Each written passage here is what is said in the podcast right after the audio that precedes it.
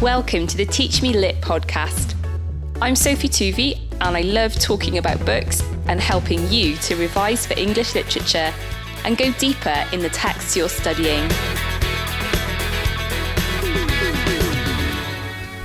Today I'm going to be talking about what Austen's relationship is with literary tradition and whether there's a moral to her stories. I'm going to be focusing particularly on Pride and Prejudice here. Now, it's worth saying that in Jane Austen's day, a lot of novels were being written by female writers with female characters. Um, but I think it's safe to say that many of these novels were very didactic. Um, and by that I mean they had a very clear moral message. And usually, what happened was the virtuous heroines had to suffer and then eventually re- rewarded with happy marriages. Um, and occasionally, any transgressive um, female characters would usually be punished. Um, so, to give a couple of examples, uh, you've got writers like Burney and Edgeworth and Inchbald, um, and you've got novels where there's a lot of kidnapping. There's a lot of young, innocent women being kidnapped by um, corrupt men, um, and then you know, generally speaking, the heroine uh, has to put up with an awful lot before she finally gets her virtue gets rewarded with a good marriage by the end. Now, it's at this point I want to say that Austen moves away from a lot of this simplistic morality. As a modern reader, we can find Austen's work quite judgmental morally. Um, but it's it's worth saying that this is really tame compared with a lot of the other stuff that was going on at the time. But it's important to note there are other literary influences on Austen, and she's the way that Austen's writing, her literary style is deliberately different from a lot of those female novelists. Austen was a big fan of a writer called Johnson, um, and he wrote really a lot of varied texts, but um, he emphasized rationality and self knowledge and candor. He also wrote the first dictionary. So you can imagine that his writing was a lot about reason and a lot about um, behaving in the proper way. Um, she was also a big fan of a poet called Cowper who uh, wrote really movingly about emotion. So it's not to say that she's all head and no heart, um, but Austen was definitely influenced a lot by these writers. Now, the na- narrator in Pride and Prejudice has that kind of Johnsonian sense of rationality and uh, satire, um, but I don't think the novel erases emotion. El- Elizabeth is determined to marry for happiness and she doesn't want to marry without love. Um, so it's not the case of, you know, simply just doing what's expected of you to do without any emotion. I think that is really important.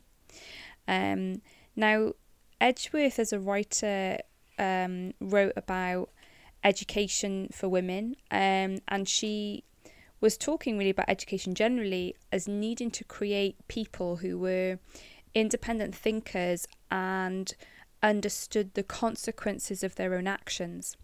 And I feel that's the heart of Austen's moral code is that Austen presents real people who are flawed and they have to deal with the consequences of their actions.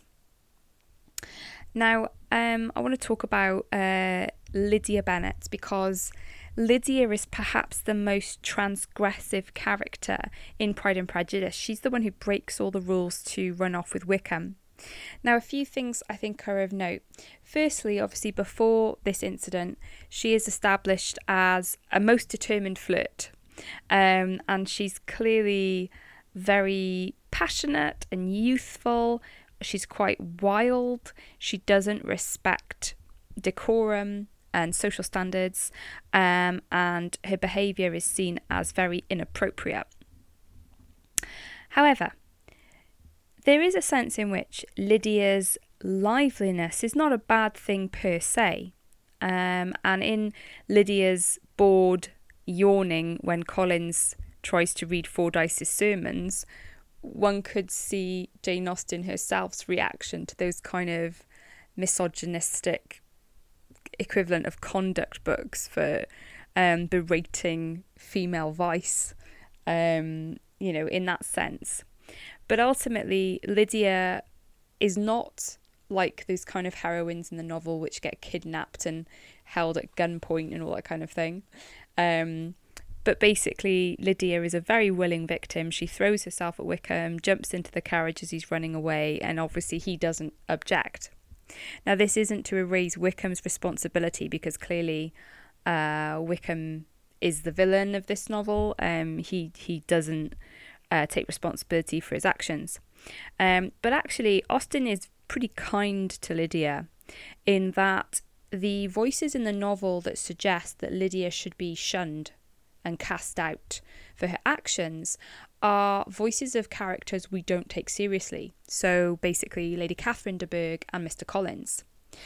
Collins writes a really uncharitable letter, um, which basically um, says they should throw off um, their unworthy child. Um, and the language Collins uses um, is is unbelievable for someone who's supposed to be you know a Christian minister. Um, and I think the response of the family, you know, Jane and Elizabeth, when they read it because their father's absent, you know, is basically, you know, just want to tear it up and, and chuck it in the fire because they don't agree with Collins's severity. And Lady Catherine, too, when she visits Elizabeth, um, talks about her sister's patched up marriage to Wickham um, and then says, Are the shades of Pemberley to be thus polluted? And Lady Catherine's snobbery of, you know, how a woman of questionable virtue might pollute the great estate of her nephew is again seen to be a clearly wrong thing. So Austen's pretty kind to Lydia. Darcy ultimately is acting as a hero because he loves Elizabeth, but ultimately he does save Lydia as well. You know, he pays Wickham the equivalent of ten thousand pounds to um, get get him to marry Lydia, and he does rescue the situation. He he shows compassion for Lydia by approaching her and saying, you know, she can leave Wickham. Uh, he could protect her. He could help her get back to her family. And it's only when Lydia refuses this help that he, you know, puts events in motion to make sure they get married to save her reputation. But Lydia does have to cope with the long term consequences of her actions. And in the final chapter, we've got this lovely resolution, obviously, of uh, Elizabeth marrying Darcy and Jane marrying Bingley. Um, and the other couples in the novel um, are there to contrast with their kind of marital happiness. It says, As for Wickham and Lydia, their characters suffered no revolution from the marriage of her sisters. Uh, he bore with philosophy the conviction that Elizabeth must now become acquainted with whatever of his ingratitude and falsehood had before been unknown to her, and in spite of everything was not wholly without hope that Darcy might yet be prevailed on to make his fortune. Um, so Wickham thinks he still might stand some kind of chance of, of making a fortune out of Darcy. And Lydia sends Elizabeth a letter. My dear Lizzie, I wish you joy. If you love Mr. Darcy half so well as I do my dear Wickham, you must be very happy. It is a great comfort to have you so rich, and when you have nothing else to do, I hope you will think of us. I'm sure Wickham would like a place at court very much, and I do not think we shall have quite money enough to live on without some help. Any place would do, of about three or four hundred a year, but however, do not speak to Mr. Darcy about it if you would rather not. and the kind of shame barefaced um, tenacity of Lydia here of asking Elizabeth to provide them with um, accommodation of three or four hundred a year. Um, it, it's kind of unbelievable um, that she even asked, has the audacity to ask this, but that's Lydia. Now, the, narr- the narrator goes on to say their manner of living, even when the restoration of peace dismissed them to a home, was in- unsettled in the extreme. They were always moving from place to place in quest of a cheap situation and always spending more than they ought. His affection for her soon sunk into indifference. Hers lasted a little longer, and in spite of her youth and her manners, she retained all the claims to reputation which her marriage had given her. Lydia has to live with the consequences of marrying someone like Wickham. Uh, in other words, he very soon uh, loses all affection for her, and in a sense, it reminds us a little bit of Mr. and Mrs. Bennet marrying in haste for passionate reasons and then quickly finding out that they're not compatible. Whereas Mr. Bennet was a virtuous man in that he uh, was never unfaithful, uh, Wickham is not going to be that kind of husband. So Lydia is an example of unrestrained female sexuality, and she is, in a sense, punished by having to live with a man who is probably not going to be very faithful to her. However, she isn't punished in the way that many writers of the day might have sought to punish her by either having her farmed out to some rural cottage where she's never going to be admitted into society again, um, or by having her die, um, or by having her, um, you know, in some kind of precarious um, Tess like situation where she is basically forced into um, prostitution or um, has this label of being a fallen woman. So, in that sense, um, yes, Lydia pays for what she does, but she isn't overtly punished. And from that, you know, we can deduce that Austen's moral code is clear in the novel, but the kind of standards of behaviour um, about you know love and respect and um, not judging people superficially on their first impressions as the novel was originally called. But there is a very strong moral code as given by the title of Pride and Prejudice itself, um, that pride is wrong, uh, that prejudice is wrong, and that to achieve self knowledge and self awareness, we have to recognize these flaws within ourselves. And Elizabeth's process, the Bildungsroman uh, kind of journey of Elizabeth recognizing her flaws um, and dismantling them and overcoming them that's seen as a moral journey which the reader is meant to imitate.